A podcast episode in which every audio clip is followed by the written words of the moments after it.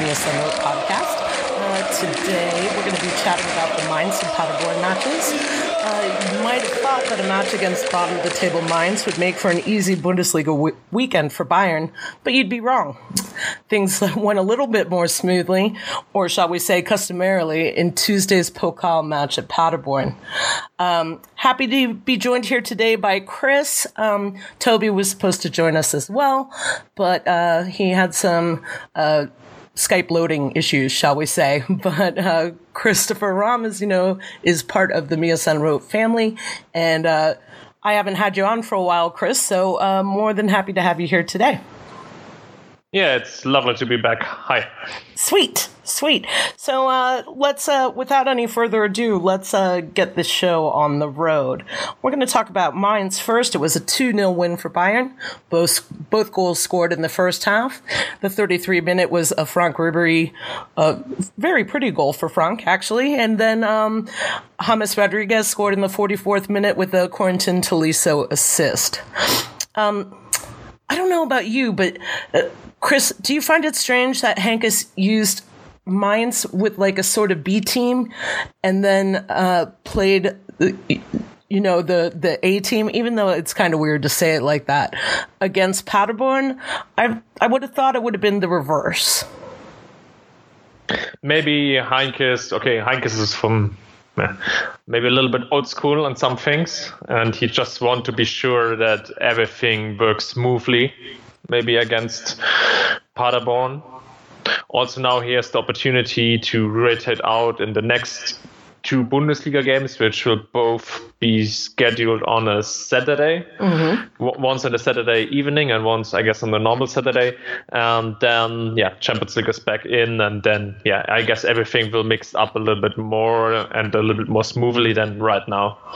Yeah, but you get what I'm saying, right? I mean, I understand that of course, the Paderborn match is an elimination match, but we'll get into them a little bit later. It just struck me as odd when the lineups first came out for Mainz. I was like, oh, okay, we're gonna do that way, sure.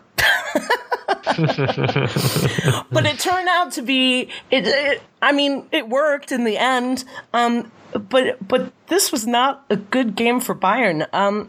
Chris, I want you to, if you will, chat about Mainz's midfield press and how it really, really interrupted Bayern's any sort of like flow of play that they might have had going on. It was the midfield press from Mainz was really, really good in the first, let's say, 35 minutes of the entire game. Later on, it shifts slightly. What they did really, really good was they Muto in the up front presses against Boateng and Hummels, and Rudy was covered man-to-man in a man-to-man coverage. He was the player with the, I guess, lessest or second less touches in the entire Bayern squad in this whole game. So he was nearly complete out of the whole game. And then Mainz also orientated. So I guess on the left wing, there was Holtmann, I guess, who pressed, or who anticipated, well, really, really hard word for me, really, really strong against, for example, Rafinha. So there was, for example, one situation, Ulreich got the ball, he played to Boateng. Boateng had no real opportunity, so he passed the ball on to Hummels. And now Muto comes in and tried to catch, tried to catch in between both players, so Boateng and Hummels, so that Hummels has just one opportunity to play the ball out to Rafinha, for example. And then Holtmann was in between the passing line. And this was one typical situation in the early 30 minutes where Mainz had some opportunities to get the ball in the last, or in the first Bayern Third part of the squad, thanks, sure. Pitch, sorry. And last but not least, Rudy was out of the game. Tolisso was didn't figure it out that well, and also Hamist's both also played in more in the zone 14, so on a really, really high pitch, and then we had a huge gap in this midfield, and that's why Mainz was so strong in the first maybe 30 minutes, because Bayern just tried to figure out how to play around this. Right. There's a couple of stats that stuck out at me. The shots taken by each team were even. Actually, initially I first saw that Mainz had a couple more, but the latest, I think I read on Transfermarkt that the shots were 11 and 11, which is strange. I mean, it's not very often that you see a team outgunning or even equally gunning a Bayern side that's known for just peppering opposition with shots and shots on goal. Definitely. In the first half, I guess Bayern had 3-4 shots. That was the two goals. Right. And then I remember 2 shots from Tolisso. Which I don't know if they are found the ball. Because I don't know, maybe he trained for the Super Bowl final to prepare himself as a kicker. But anyhow, is he the one that made that Bayern video with the field goal? Was it him? Oh, I don't know. Could imagine that he he was that guy. But anyhow, there was not that many chances. In the second half, Bayern started very, very well, had a couple of good counter chances as Mainz tried to stand a little bit higher, to invest a little bit more. They changed, make some substitutions as well, shifting their squad a little bit from an hard-coded 4-4-2 maybe to an 4-3-3 and to be a little bit more offensive. And Bayern had some more space, some more room for combinations, and it worked out, let's say 10-15 minutes. And then, it was a kind of an sleeper game then afterwards. Yeah, it wasn't very comfortable to watch, was it?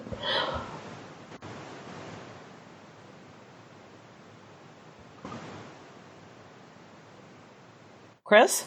Yep, I'm back. Oh, I'm sorry. It wasn't very comfortable to watch, was it? Oh, it was a typical Bayern game, I would say, a typical Bayern Heynckes game. So it was kind of, you had this feeling, okay, it works somehow. Mm-hmm. You can't really explain it.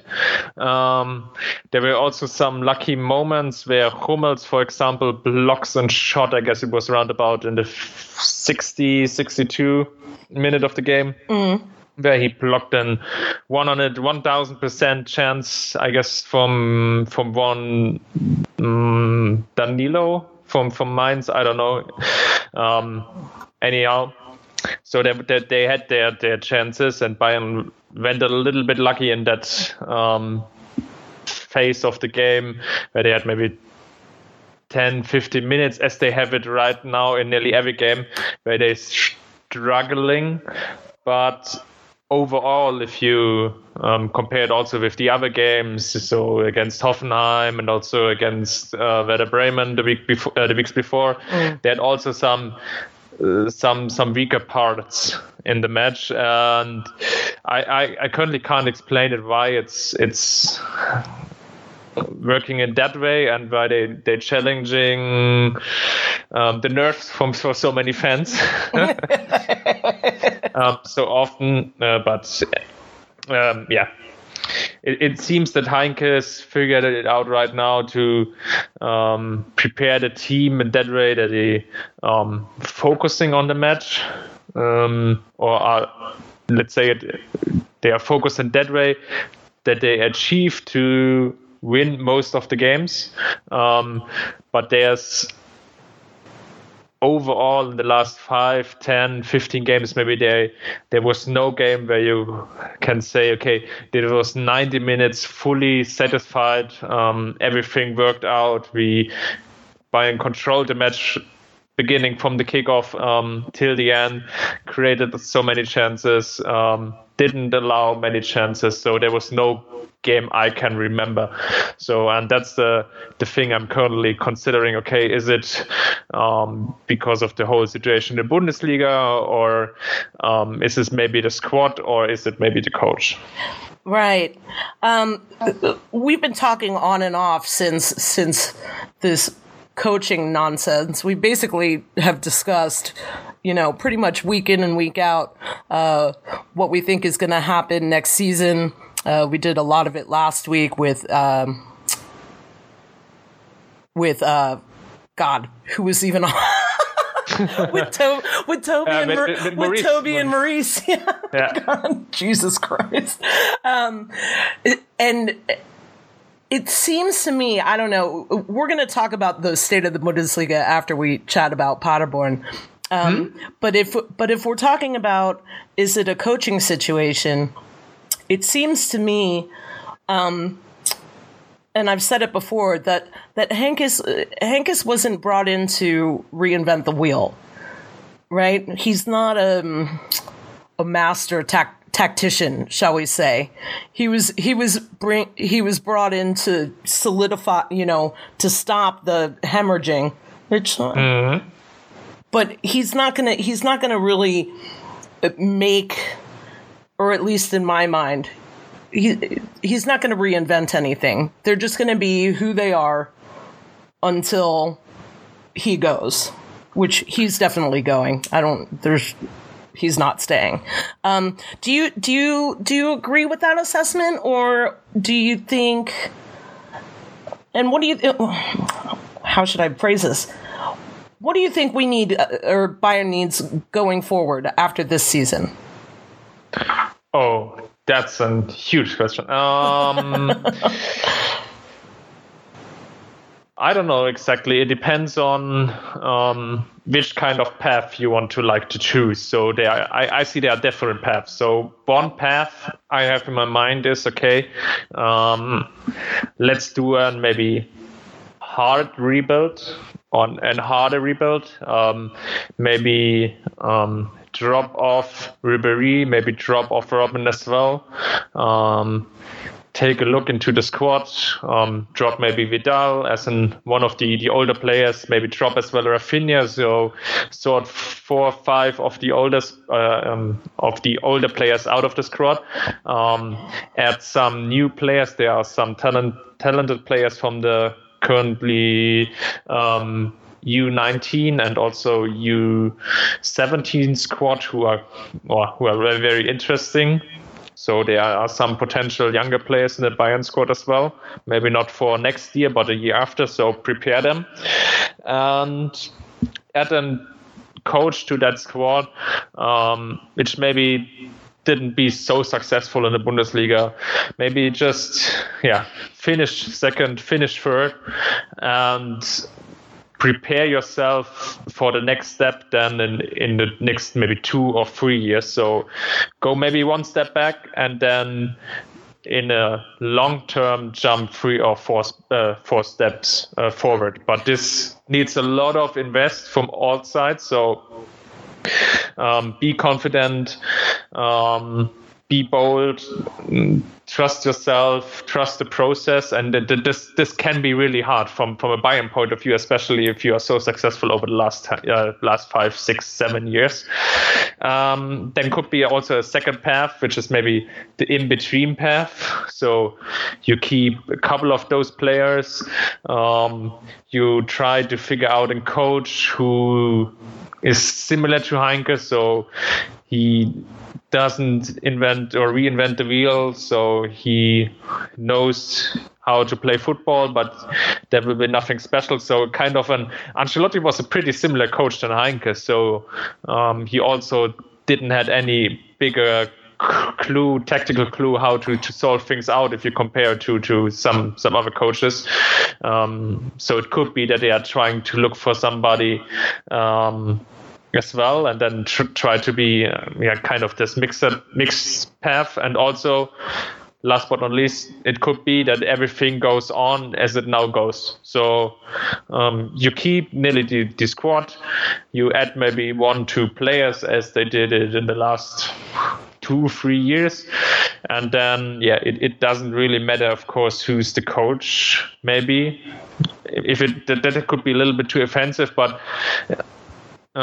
it's not that hard, and then you just keep that wing focus. You just keep the play as you play it right now, and yeah, that's a kind of different solution, or that are the kind of different solutions or paths I have in my mind. And currently, if you're hearing of the voices of what Kalle says, so one of the Bayern bosses and the president Uli Hoeneß, you can't really figure it out which kind of approach they are looking for.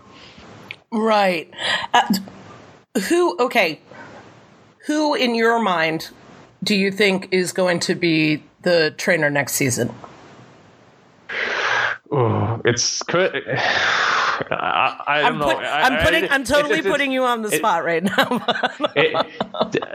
I have the feeling that it's getting harder from week to week, because also if you're reading German newspapers, it's a kind of a real and finger pointing which is going on. So in 1 week, then everything is clear. Tuchel will be the coach. Then the week after, everything pointed out. It will be Kovac. Kovac will be the coach, so the current trainer from Eintracht Frankfurt, and also Jürgen Löw, the current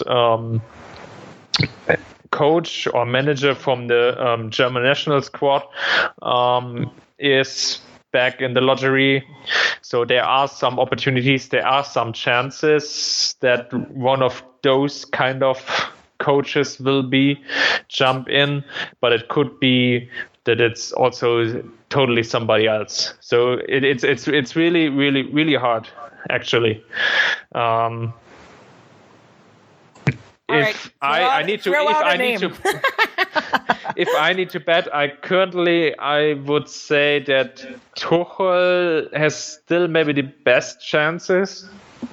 Then follow up maybe by Löw, but Löw as the challenge, or the biggest issue that he is running for the World Cup this summer. So if you remember 4 years ago, he was quite offensive after Germany won the World Cup. He come out and says afterwards he needs at least an half year or 1 year to recover. So because it was an very, very intense period of time. So currently I can't imagine that after a World Cup, so it ends in mid-July. Yeah.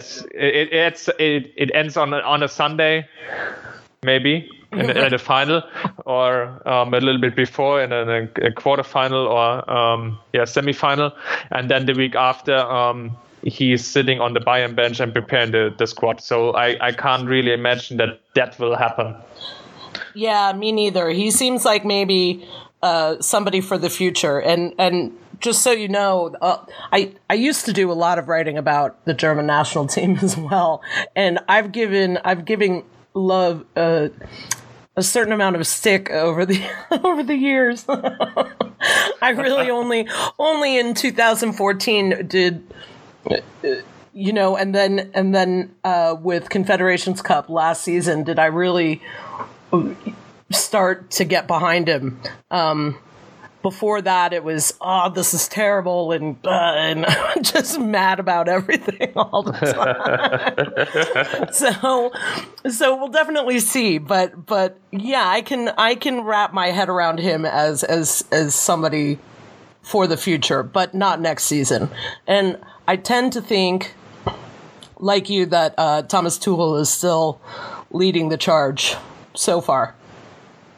Yeah, I mean, it could work in that way that they're currently trying to convince Heynckes, because they are looking for Löw maybe 2019. So maybe Löw will quit the job after World Cup, take some rest, and then he will take over. That could be something I have in my mind, and that's why they Kalle Rummenigge and Uli Hoeneß trying to enforce Jupp Heynckes to stay another season. That could be something I would understand from their perspective, but you already figured it out. It seems that Heynckes is not looking forward to stay another season. Right. And tactically, or maybe player developmentally, that might not be the best idea either. Exactly.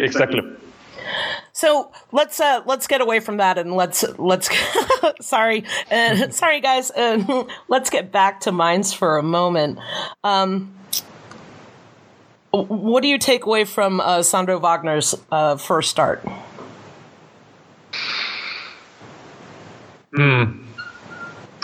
He was very motivated, maybe. He tried to be aggressive on the pitch, so he had a couple of fouls in the first half, I guess 3 or 4. That's why he had very bad statistics based on his tacklings. I guess he won 3 out of 9, something like that, or 1 out of 9, because he committed a lot of fouls. Yeah, he tried to be involved in some combinations as Lewandowski does. If you see Wagner now and compare it with Lewandowski, you see the huge difference between, okay, what does it mean to have a world-class striker like Lewandowski or some, don't say it too offensive, and good player like Wagner. So Wagner is a good player. He is maybe a Bundesliga player. He has some potentials. He has a nice skill set. But in some spots he's very limited. And you saw it a little bit on last Saturday when they played against Mainz, where you saw, okay, combination is like, yep. At least he tried it. That would be a teacher's call here. Yeah, he tried it. Right. He was motivated and he was tried to be involved. He had 1 or 2 chances. He missed to score his goal. I mean, if one of these chances, I guess the biggest one was in the shortly after the break, where he missed the goal, or the shot was not very accurate, and the goalkeeper for Mainz just raised his arms and had the ball. But anyhow, if something like that went in, then everybody says, "Hey, Wagner! Wow, what a coup! He's back!" And yeah, so but he didn't score the goal. He tried to be involved. He will get some chances in the upcoming weeks if Bayern will stay in the Champions League after the or move to this. Maybe quarterfinals or semifinals, and then they had a tough schedule in March and April.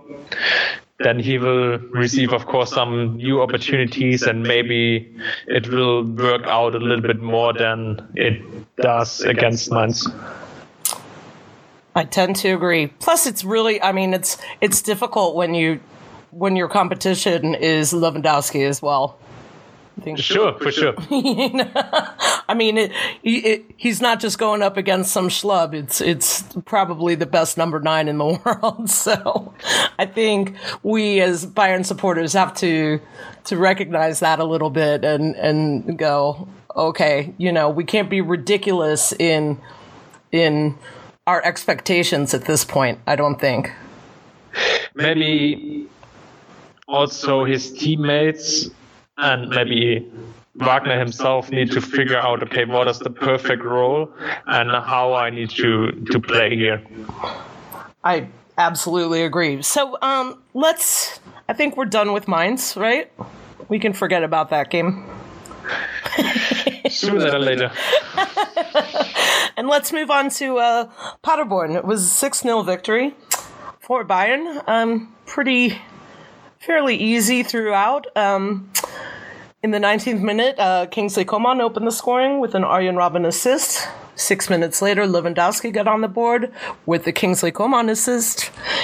Just before the half, Kimmich got on the board with Mats Hummels assist. And then in the second half, Corentin Tolisso scored with a James Rodriguez assist. And then in 3 minutes, Arjen Robben got on the board twice. Those are my favorite goals of the day, P.S.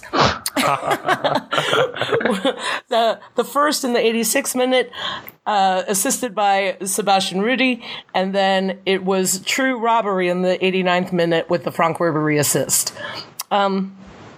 So pretty easy stuff.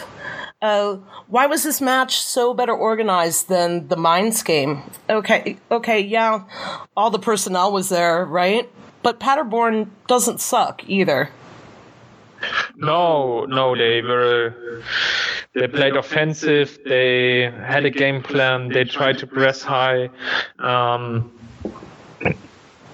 tweeted it while I watched the match, and I thought, wow, maybe Paderborn plays more offensive than 15 of 18 or 17 Bundesliga teams against Bayern.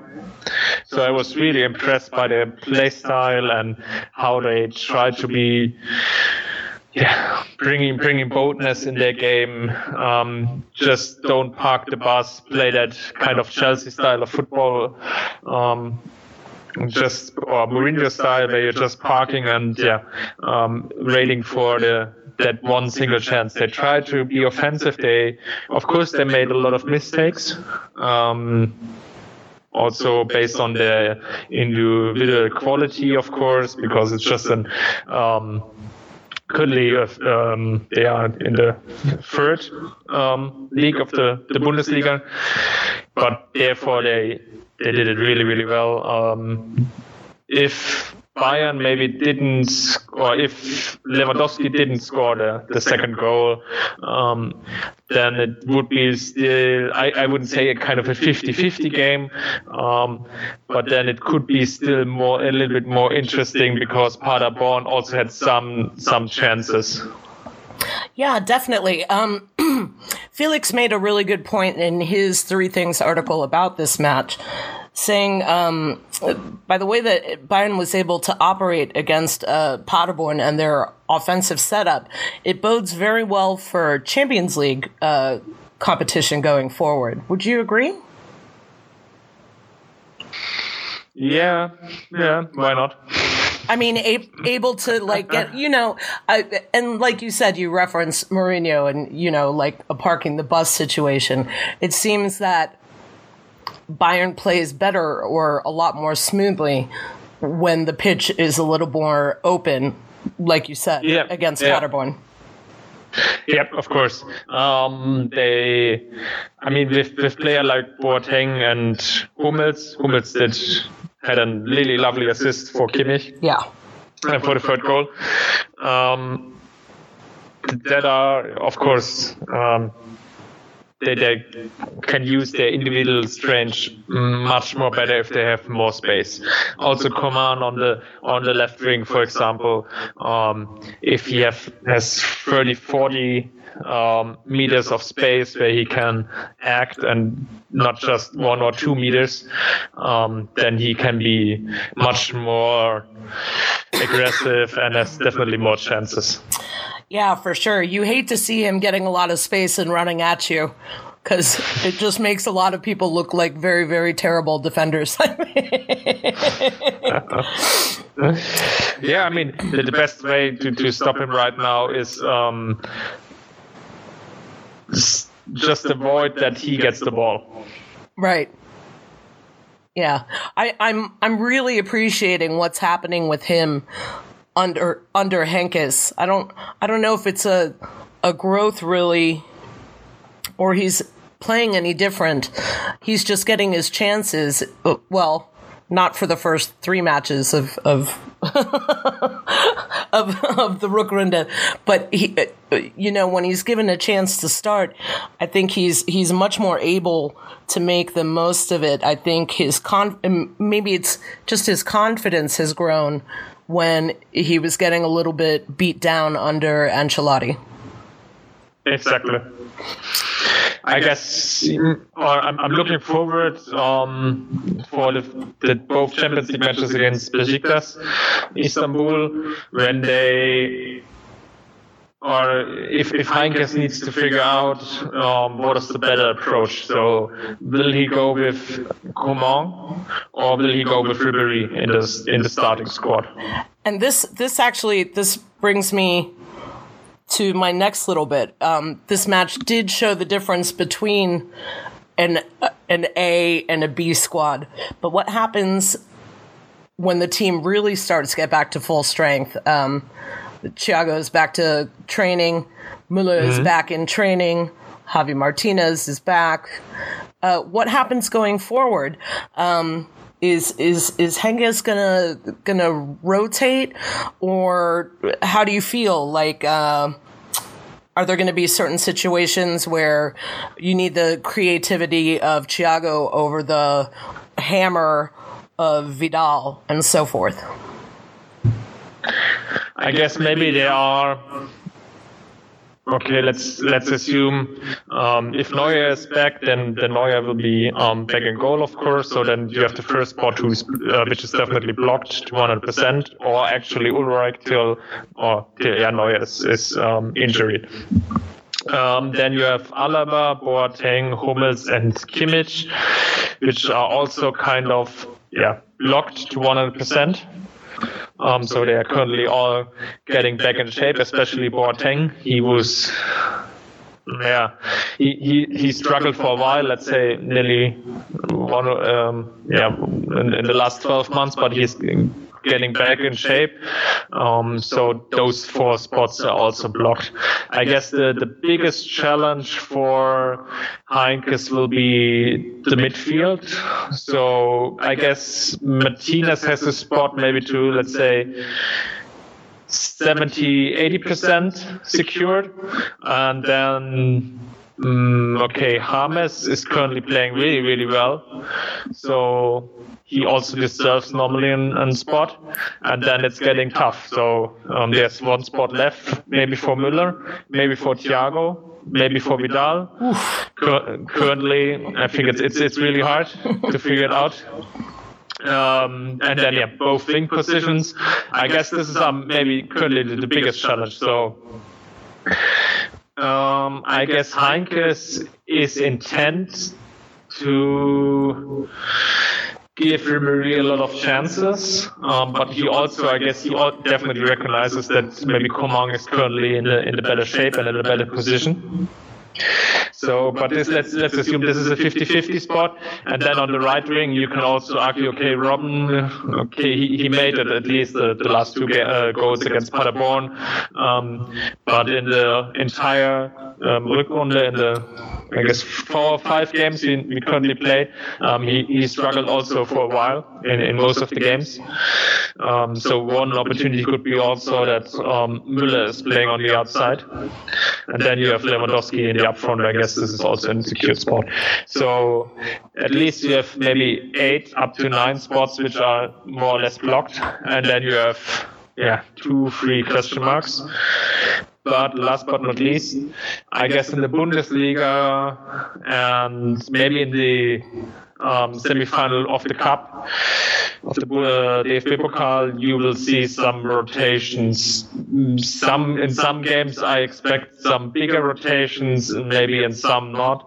But I could imagine that we see at least 4 or 5 changes maybe between a Champions League match and then the upcoming Bundesliga match. Right, yeah, that definitely makes a lot of sense.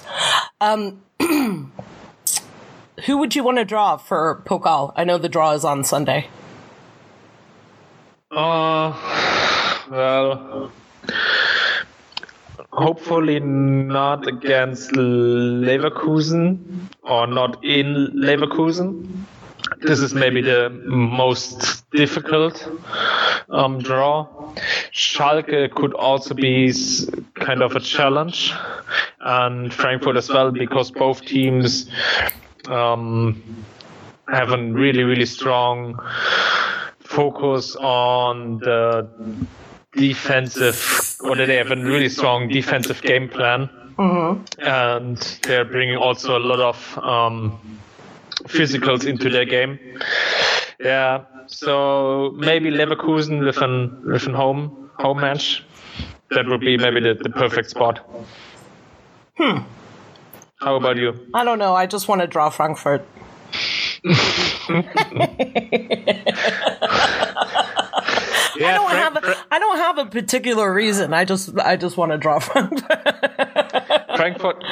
At least home game would be nice. Yeah, yeah, definitely at home. I don't want to go there, but yeah, that would be if I had a choice, that would be mine. So we don't really have too much else to talk about. Do you have any other thoughts on the Paderborn match? I think it was fairly straightforward, like nothing out of the ordinary, right? No, nothing really special. It was a little, the players struggled a little bit in the first 10-15 minutes, but after that they gained control. They scored their goals when they were necessary. So overall, everything worked out quite well. Yeah. So we have a couple of final thoughts. Let's talk about the state of the Bundesliga this season. Bayern, like you said before, Chris, Bayern isn't really playing great football. They definitely weren't under Ancelotti, and it's only nominally better now. I think probably Maurice and Toby and I were talking about it last podcast, that probably the most striking thing is that goals against aren't getting any better, right? Under Heynckes, as what was going on under Ancelotti. I just think that, especially with Hummels coming into form and Coman getting more chances, that the offense is clicking better. But there's still this kind of weird situation in the midfield, and Bayern isn't, they're good, but they're not great. They could be great, but they're not. But still, they're absolutely massacring the rest of the Bundesliga, which is very, very strange. Like, this season or last season would have been the time for another team to actually win the Bundesliga, and it is definitely not going to happen. It's not going to happen. Chris, what are your thoughts on this? Because I'm sure you have a few of them. Oh, it's really, really hard actually to watch Bundesliga, because most of the teams, even Bayern, in kind of curly brackets, they struggle with creating an offensive game plan. Most of the teams don't have it. I would argue that at least 10, 12 teams just looking forward or going into a match with, hopefully, we're having under 50% ball possession, and they don't have any bigger clue what they can do with the ball. And this makes Bundesliga currently really, really hard to watch, especially because most of the teams are lagging with a kind of, they don't have any individual player in their squad who can overcome this limitation. Okay, so like a game changer. Yeah, exactly. Game changer would be the perfect word. I'm looking for it. Thanks. So, for example, James or Lewandowski, most of the time is kind of this player currently in the current season for Bayern. So creating out of nearly nothing something. And Bailey is the kind of those player currently for Leverkusen. That's why Leverkusen is the second best team actually, but he's also not that consistent as most of the Bayern players like Hummels and Lewandowski, also then they have Coman and Müller. They can create based on their individual strength a little bit more out of nothing. So and that's why, if you compare it to the overall Bundesliga, you have maybe 17 teams and throw them into a lottery, pick out two, let them play 10 games against each other, and at the end you have a result, kind of 5-5, or if you want to split it really, really hard, then you have 4-3-4 or 3-4-3, so 3 wins, 4 draws, right. 3 wins, something like that. So, and even if you pick out like a club like Leipzig, Dortmund, or Leverkusen, which are currently performing a little bit better, then they left maybe 5 wins and then 3 draws and 2 losses. How does this change? Okay, it's already well established that Bayern does business better than anyone else in the Bundesliga. How does this change for the rest of the Bundesliga? Because if it doesn't, I mean, you want to talk about a real hegemony. You know, there's no way that Bayern's not going to win the next 3 or 4. And then what the hell is the point of the league? That is definitely a challenge. It's not, and I want to say this, it's not Bayern's fault for them doing business well. No. You need to look at each other team. Like you have to spot on those Dortmunds, on those Schalkes, on those maybe Leverkusens, now Leipzigs, and maybe even Mönchengladbach, and try to figure out, okay, why is each of those teams not performing as they could? I mean, currently after 21 games, Leverkusen is second with 35 points.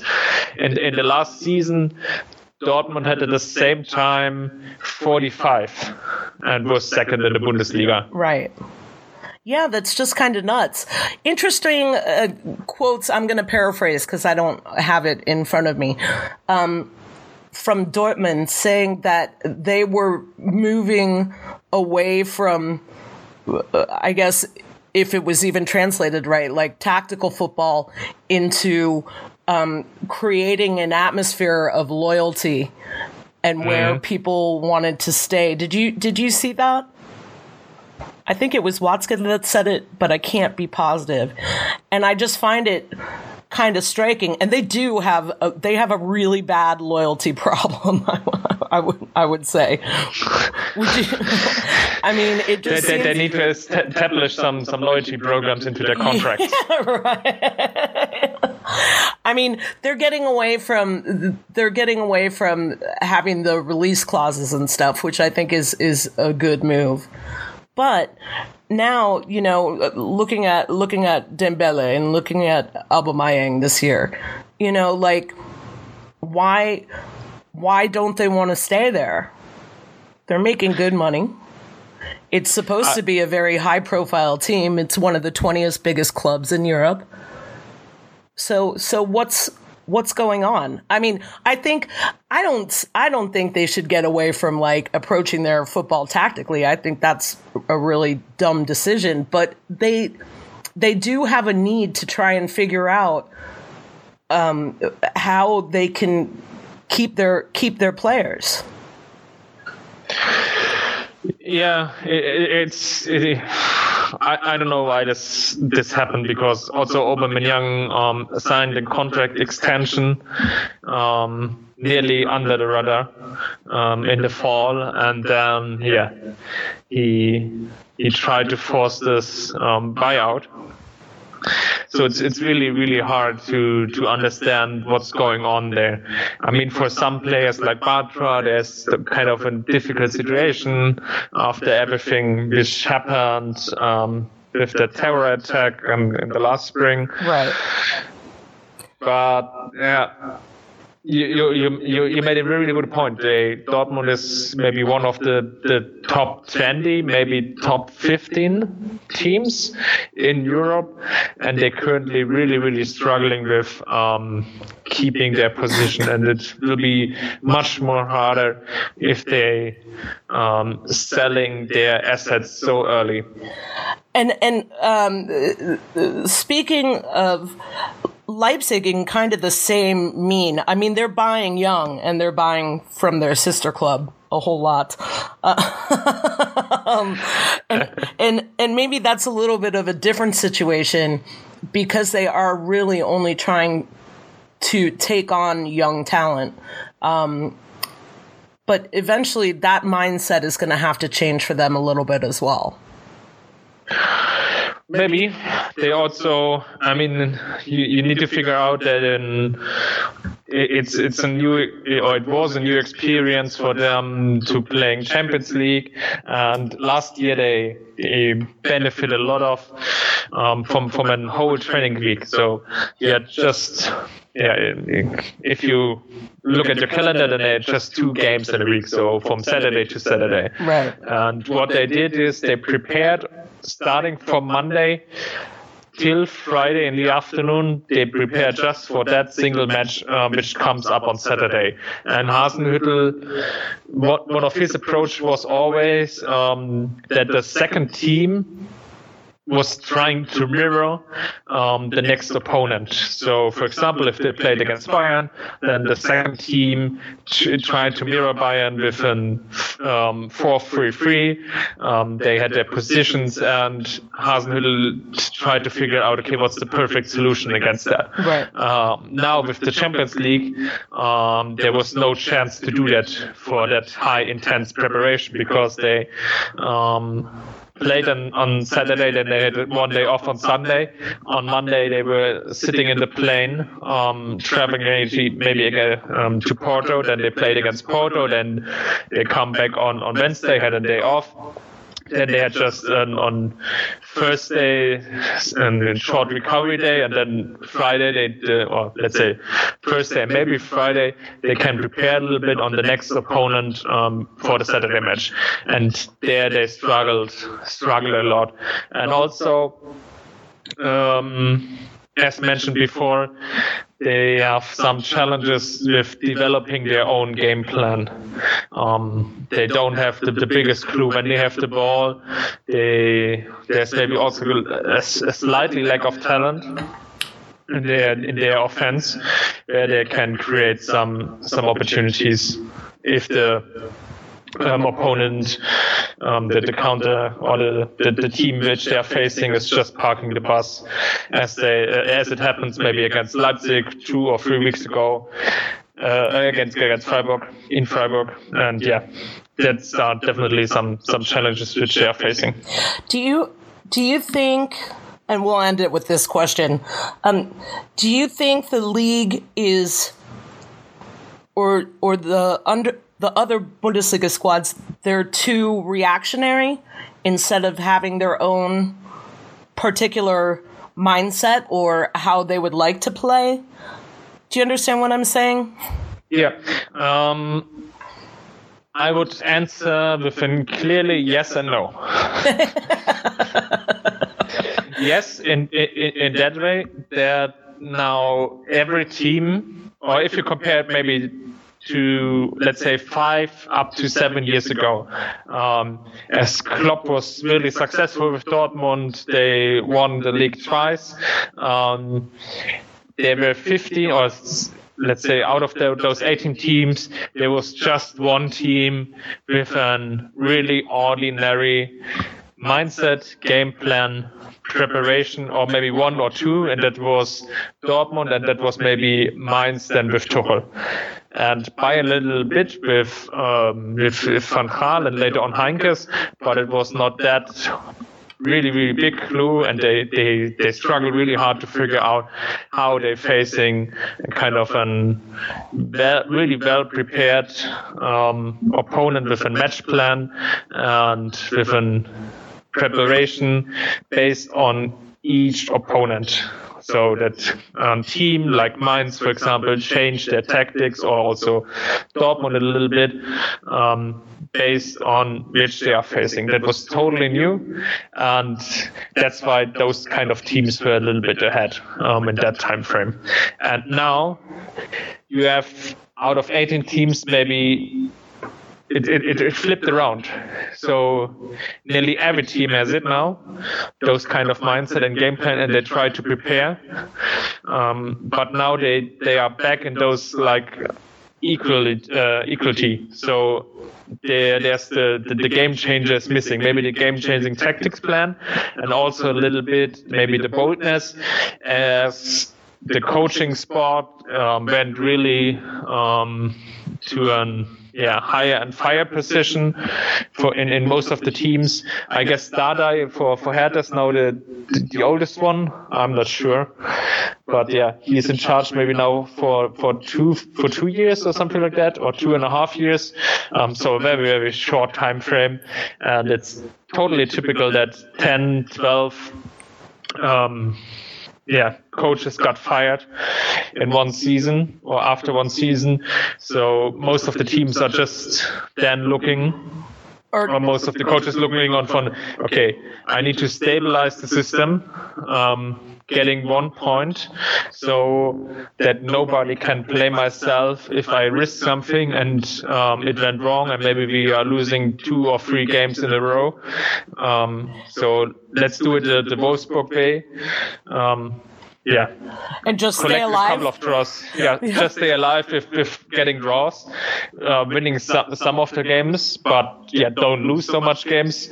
And you're stuck in the midfield somehow.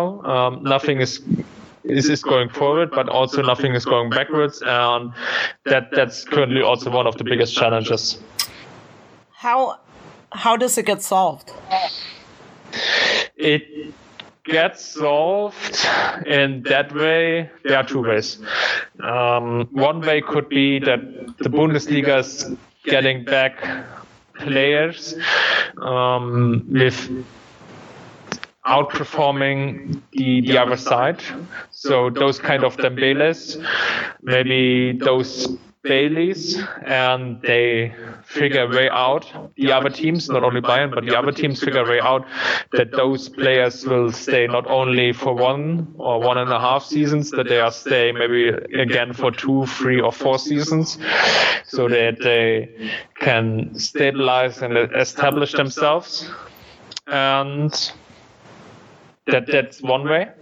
So getting back on the individual hype train. Or second one is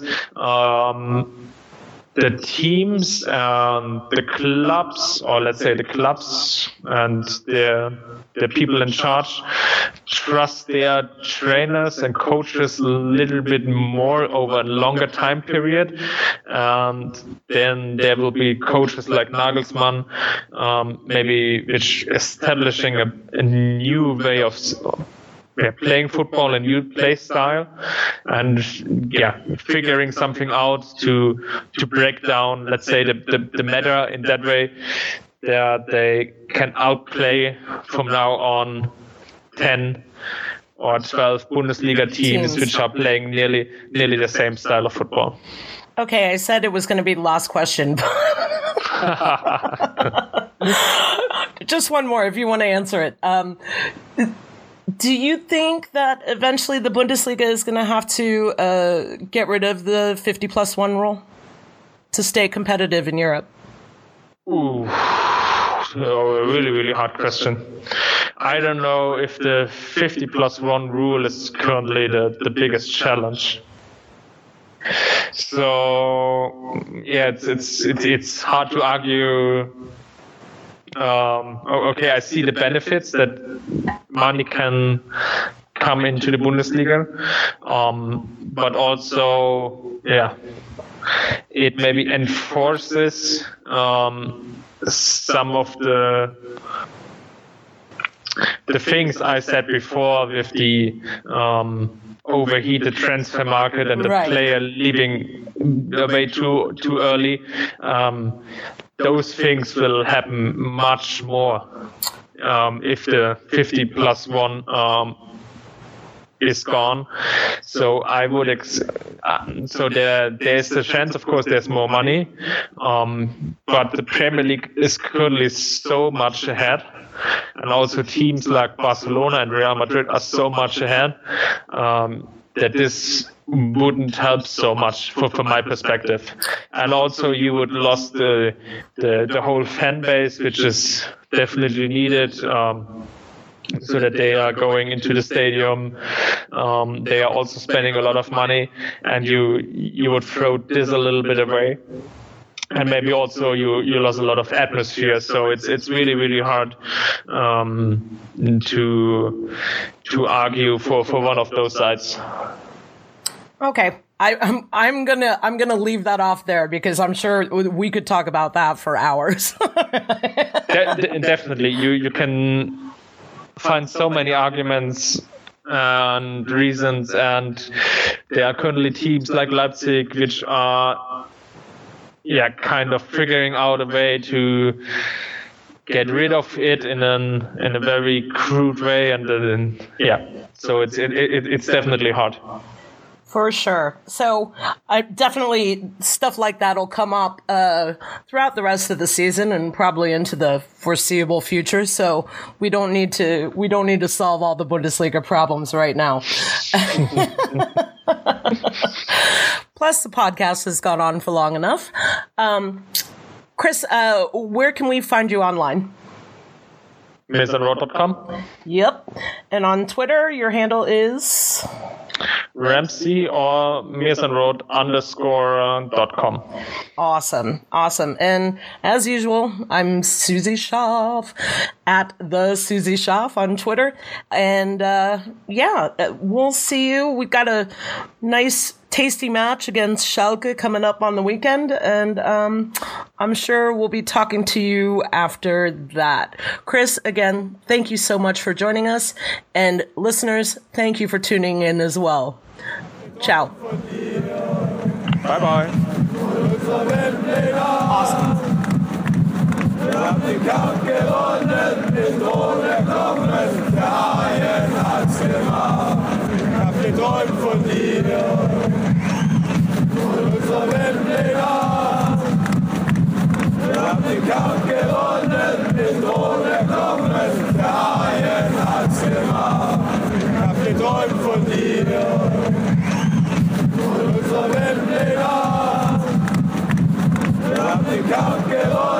den Thron erklommen.